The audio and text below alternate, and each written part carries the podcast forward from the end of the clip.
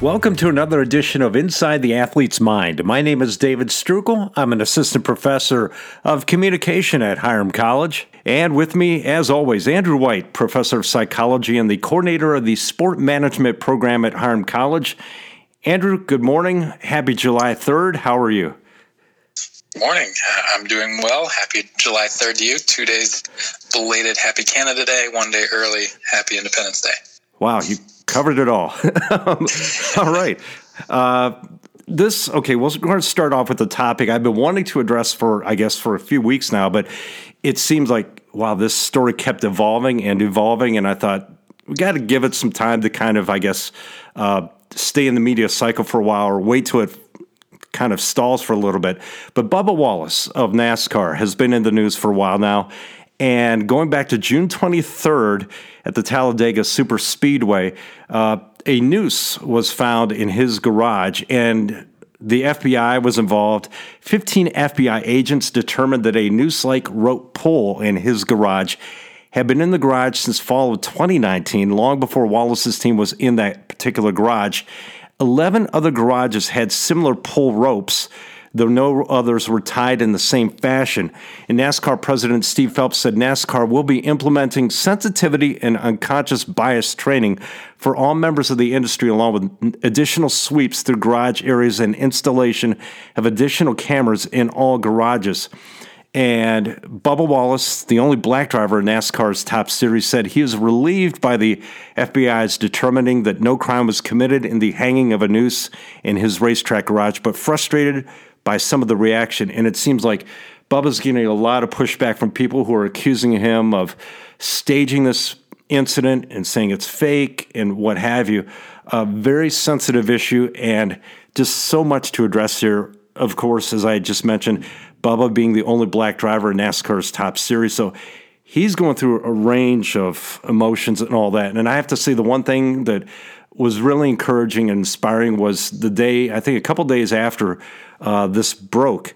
Uh, Bubba Wallace driving his car down to uh, down the one lane of NASCAR and seeing the flood of fellow NASCAR drivers in support of him and showing him that they support B- Bubba. So, Andrew, I, wherever you want to pick up with this and address the many issues uh, involving this situation, go ahead and take it. Yeah, um, I mean, there's there's a lot going on here, and just at one level, you have to wonder why? why did somebody feel the need to tie that one rope as a noose? It, it doesn't seem functionally any better than other rope pulls for the garage. I, I don't really understand why that would happen. I'd be curious if this happens sporadically at other tracks as well, or, or what what's really going on here. Uh, but it, it's great to see the solidarity among the drivers, everyone getting behind him, saying, "Yep, we're we're with him on this." And it just kind of goes to show that something's rise above the competitive nature of sport, right? These are social, societal issues, they're human rights issues. And you can use sport as your vehicle to, no pun intended, uh, to stand up for those those things. And it's great that the, the NASCAR top series drivers are doing this with Bubba Wallace in this case. Right. Um, oh, I'm sorry. Go ahead. Uh, no, that no, that, that's about it. I, I, was just going to follow that up with Bubba, and you mentioned using this as a platform. Uh, at that time, wore a "I Can't Breathe" T-shirt and uh, pleaded for NASCAR to ban the sale of the Confederate flag and the presence of that symbol. Uh, and two days later, NASCAR, in response, did indeed ban the flag. In a statement before before a race in Virginia, NASCAR said, "quote The presence of the Confederate flag at NASCAR events runs contrary to our commitment to providing a welcoming and inclusive environment for all fans, our competitors, and our industry. Bringing people together around a love for racing and the community that it creates is what makes our fans and sports special." The display of the Confederate flag will be prohibited from all NASCAR events and properties. So, again, props to NASCAR for going above and beyond and just doing this, make this major step to demonstrate this and say, hey, uh, we're not accepting this. We want to make sure we're inclusive. So, great move by NASCAR. Yeah, and I think there are ties to a lot of different things here. So people saying that, oh, Bubba Wallace faked it and things like that, that that kind of brings back shades of the Jussie Smollett case uh, last year or the year ago. Um, I think it was January 2019, actually. So it's been a while now, uh, where an actor faked as if he were uh, assaulted, and it apparently was staged, um, kind of like a publicity stunt, I guess. And I don't know if people were feeding off of that and accusing Bubba Wallace of faking it, but turns out Bubba wasn't even the person who found that news. Uh, so, so it goes way beyond that. But it also connects to just these really big things going on in the United States at this time. Uh, you know, not having Confederate flags at NASCAR events or the properties, and trying to remove that element of it from this one aspect of the sport uh, connects really well with things like taking down Confederate statues, and um, you start to have different ideologies for certain fans and the actual athletes in the race. And sometimes fans say, "No, I'm not going to support this anymore." If uh, you drive a Black Lives Matter car, or if everyone is uh, not allowed to fly a Confederate flag. Sometimes you, as a, an organization, a sport organization, you just have to say, okay, goodbye. Like, we are willing to not have your income come into our pocket, and we're going to do the right thing here. And I'm glad NASCAR is working that way. You know, the, the, this whole series of stories and events reminds me because I taught sport in a diverse society class during the spring semester, and Magic Johnson came up uh, in the textbook reading because in 2004, NASCAR actually brought in Magic Johnson to help diversify efforts with NASCAR. And uh, among the initiatives that Magic Johnson was involved with at that time, he helped complete a selection of an executive steering committee for diversity.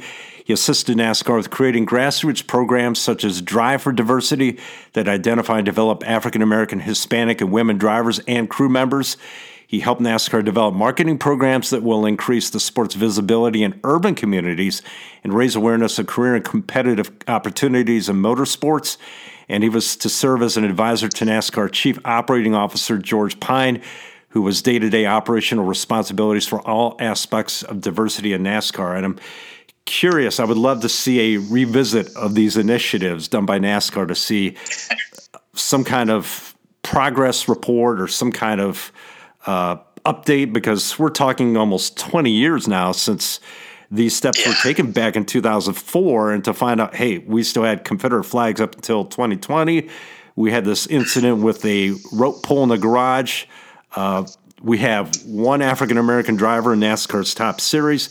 So I, I, would love to see some kind of status update on how these efforts are going. Yeah, yeah absolutely. And you hit that right on the head for where my head went with this. It seems like they brought in a consultant, probably several with Magic Johnson, probably others, or hopefully others, and they outlined some goals, right? Like he's trying to work with them for diversity to have more African American, Hispanic, and women drivers and crew members, and they're just really working on diversity.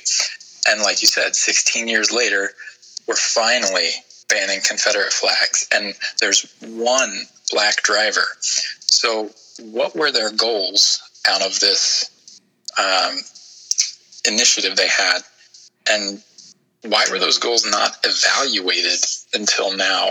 Even if they are going to be evaluated now, I mean that that's standard goal setting principles. You need to evaluate them, make sure you're making progress. If not, something needs to change.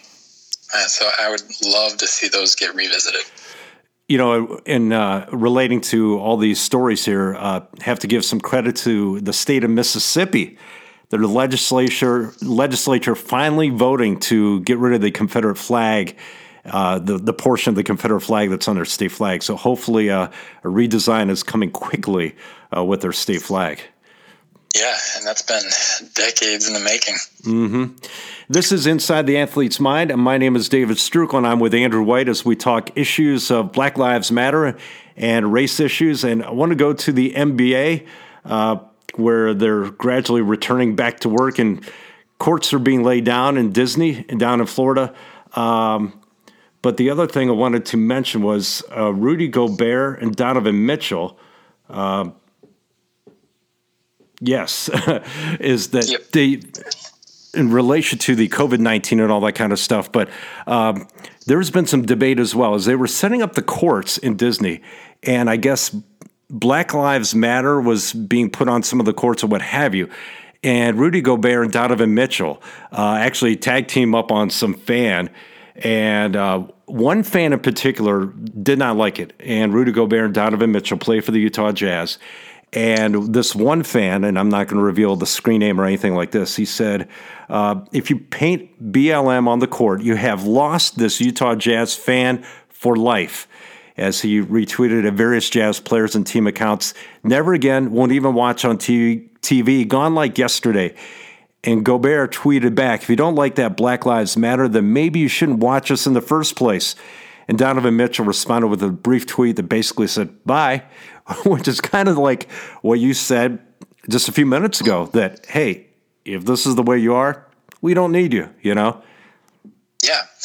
And I, it just, I don't know, like the, the, that one person or those few people, they're not going to make any sort of difference in terms of the bottom line of an NBA organization. It's fine if you want to make your take your stand. That's your right. But and it's also the right of the players and the teams to just not care if that's the stand you want to make. There's not really space for that in their business. And again, good for them for saying that. Uh, that that doesn't seem like it was any sort of intentional conversation that Mitchell and Gobert had with the organization or anything like that. They're just you have your beliefs, we have ours. Don't care the uh, the irony of the whole Gobert appearing in the sports news again uh, months months ago.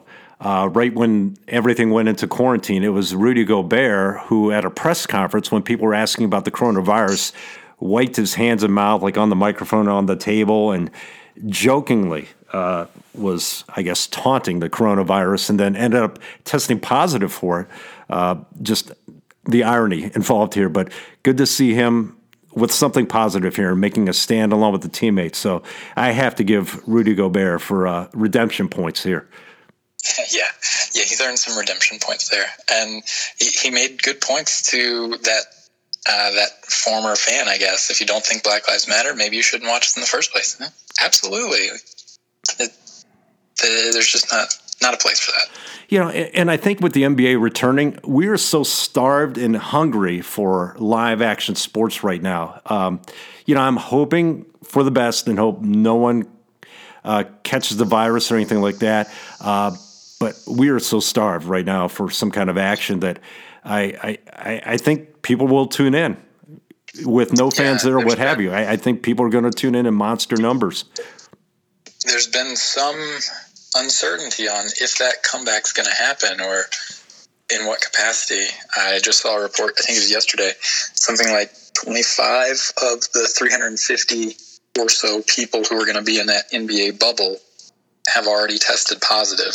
Oh. And teams are supposed to start flying in in four days. I think it was July 7th was when they're allowed to fly into Disney for that. So, you know, we've had two teams, I think, uh, the Brooklyn Nets and the Denver Nuggets, have had to shut down their practice facility for a certain amount of times. They've varied uh, because too many people in their their travel cohort, I guess, um, tested positive. So they've got to essentially self quarantine until that clears before they can train again and then make their way to Disney. So they are running into a lot of logistical issues with how to make this happen.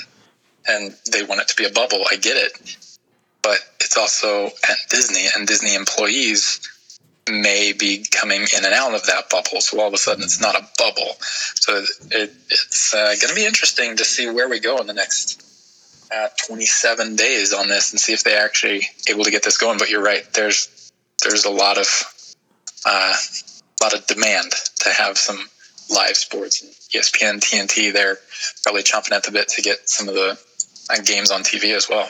Indeed. And talking about the return of sports, the return of the National Women's Soccer League brought a tidal wave of player protests against racial injustice uh, last weekend, with an overwhelming majority of players kneeling during the national anthem.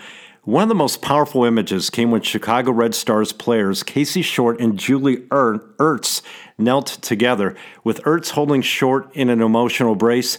Photos of the moment documented another member of the Red Stars putting her hand on Short, but notably declining to kneel with the rest of the entire team. That player, forward Rachel Hill, took to Twitter uh, earlier this week to explain her decision, which she said, quote, did not come easily or without profound thought.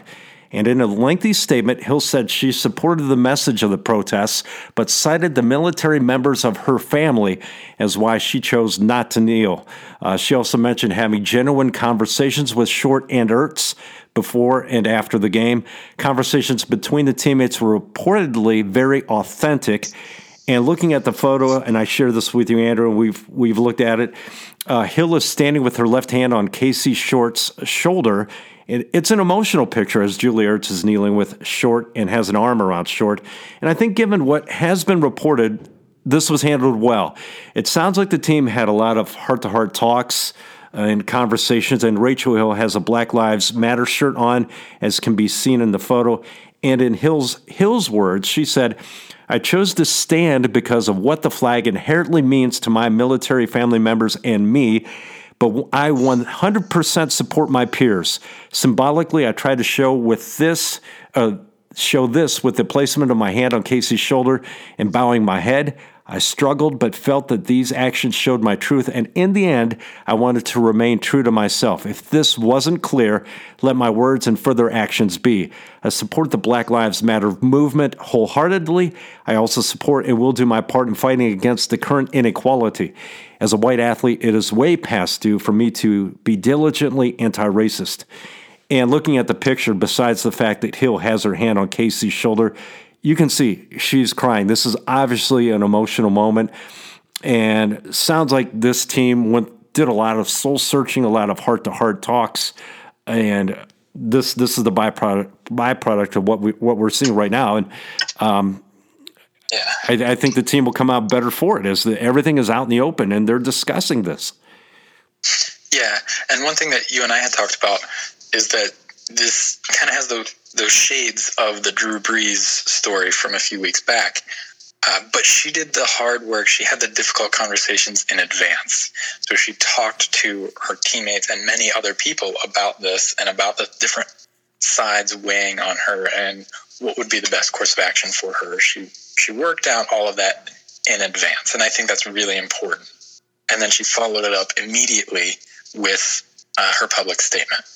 Uh, one thing that I just thought of, so we haven't talked about this, is uh, I kind of want to almost flip this on you a little bit and think about the journalistic side of it because this image came out and they don't have fans in the stands. They, so it's not like everyone's there with cell phones like most events now.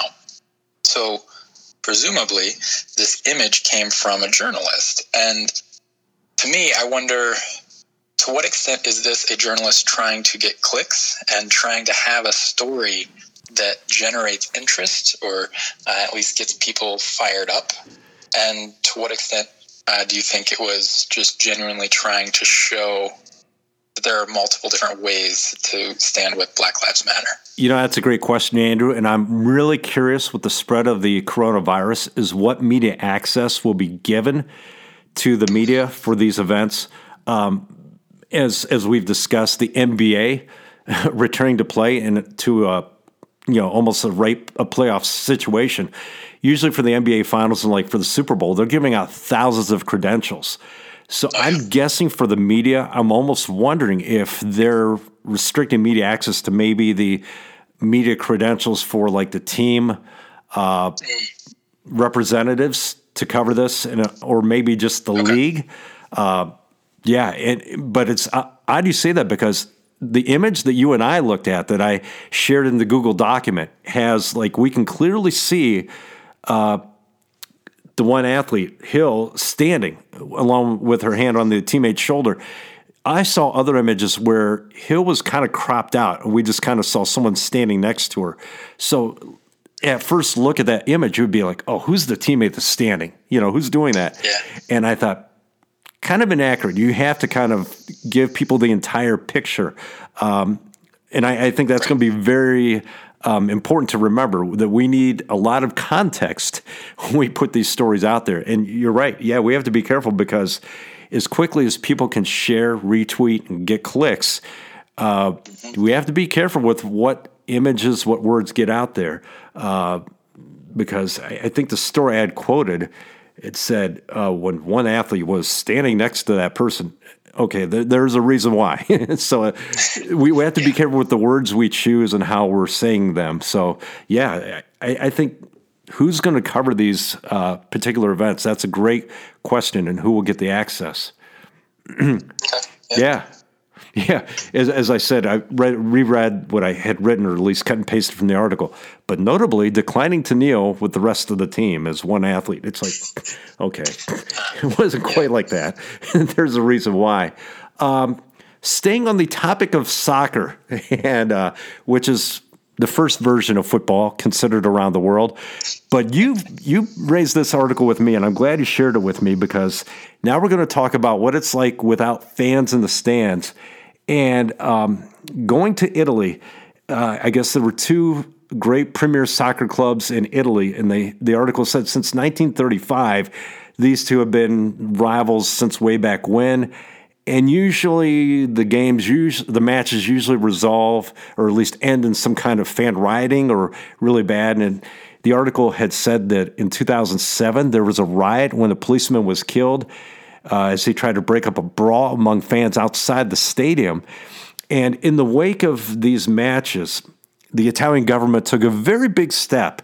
It forced soccer teams uh, with deficient security standards at their stadium, stadiums to play their home games without fans. So now we have some case studies or some precedent to look at. So, apart from improving security at games, there has happily been a sharp decrease in riots since these closed door matches inadvertently made a great contribution to social psychology. Some studies here. So, besides the lack of fans, which we've talked about this before, how does this this impact sport performance? Wasn't expecting, I wasn't expecting the article to go here, but they were studying the effects on officiating. And so far, they, they, long story short, the study found that with fans there, uh, the number of officials' calls, yellow cards, and red calls typically favor, or at least would go against the home team. So the home team would get would benefit from better officiating. Without fans, the study saw that it was more of an even playing field with the officiating calls. Um, and the writers of the article attributed this to groupthink or at least the influence of the crowd, saying it does impact how referees call sporting events because they feed into that crowd hysteria. So, yeah. and talking before we started recording, this has some classic psychology uh, experiment rules, or at least roots to it, with uh, Solomon Asch in his classic experiment involving the length of lines in, in little groupthink experiments.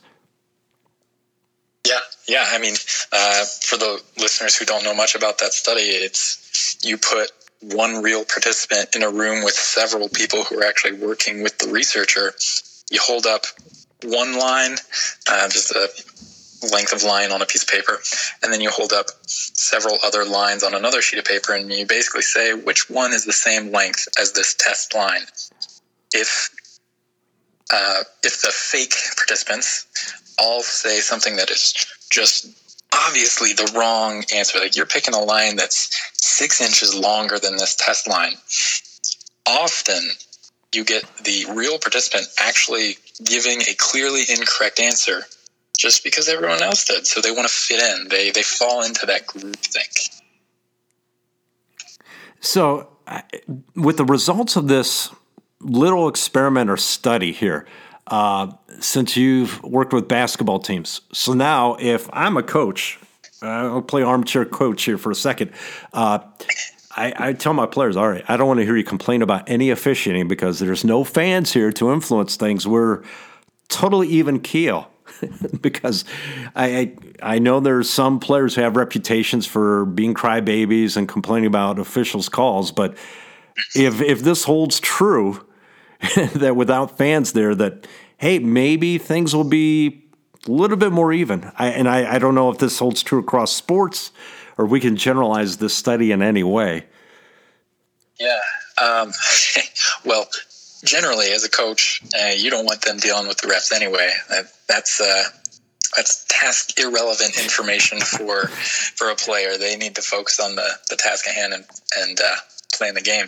Uh, let let the coaches and, and the fans, I guess, deal with the refs. Um, but yeah, just it is interesting to see that that home field advantage, in a sense, just kind of diminished once the fans were no longer there. And the article also pointed out that the home field or home court advantage used to exist much more in the NBA. Um, I think it was in the mid 70s. Home teams were winning almost two thirds of their games. Uh, but now it's closer to 50 50. So the training of referees and officials and umpires has improved is the only thing that I can think that's really causing this shift and helping them disengage from the world around them and focusing on the court or field that they're on. Yeah, I, I agree. I, I, I, think, and they have a tough job too. When when I oh, watch oh, yeah. basketball games, and you've got, I think it's three officials who work NBA games. You could call loose ball fouls, especially going for rebounding almost all the time. And when I see like the NBA, for instance, I, I think it's after every game they have what they call the last two minute report, where they'll break down the last two minutes of the game and see how many calls were missed or correctly called by the officials. They're under some very intense scrutiny, so they got to get it right. Yeah, and the as a fan, I have thought about the last two minute report. It's great to show accountability on the referees. It does have an effect on their ability to uh, have a role in playoff games and finals games and things like that. So there are some stakes for them there. Uh, but outside of that, there's really not a whole lot of accountability. In the last two minute report, there could be some egregious mistakes, but they're not going to replay the game or anything like that. So, where are the teeth for that? Uh, but um, it's more of a public shaming type of accountability there, which it's important. That's their career. A lot of professions, you don't have your mistakes really publicized like that. Mm-hmm. This is Inside the Athlete's Mind. My name is David Strukel, and with me is Andrew White. And we've covered a lot of ground today. Anything else to add? No, uh, just kind of the, the standard thought right now is what on earth is going to happen in the next two weeks, and I'm curious to see what we'll have to talk about. Yeah, and I, I have to throw in one last thought here, and this was going back to last week. We had our Tech and Trek uh, conference online for Hiram College. We had some great featured speakers. Dr. Brian Alexander, uh, who is a noted uh, educational trend expert, and Jeff Hoffman, who is the Priceline uh, founder, and um, Brian Alexander had mentioned during his uh, online speech that he addressed racial injustice, and he said, "We in education."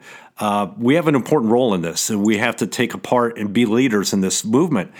And relating that to a current event, Wayne County, which is not too far away from us, uh, it's where Wooster is, College of Wooster, and all that. Um, there was a they Wayne County, the Wayne County Fair had recently made the news because um, Wooster City Schools had said they will not participate in the county fair as long as they were would sell the Confederate flag or would not ban the Confederate flag on any kind of uh, stuff materials at the county fairgrounds. And so there was enough pushback from that, and the Wayne County Fair actually said, "Hey, we heard you loud and clear." We're going to ban the sale of the Confederate flag or any imagery with the Confederate flag. So, again, props to Wooster City Schools for taking a stand and again proving the point that hey, you know, we all are educators. We have to teach everybody uh, about the sensitivity and the way people react and the way people feel, and we have to be aware of people's feelings. Yeah, and I think that school district gets incredible credit for this. They didn't just stand idly by and uh, silently protest this. They they tried to uh, push for change, and it worked. So credit to them. All right. Well, Andrew, we'll see you in two weeks. Until then, uh, we'll keep reading the newspapers and going online and seeing what's up. Yep, sounds great. This has been Inside the Athlete's Mind. Thank you for listening.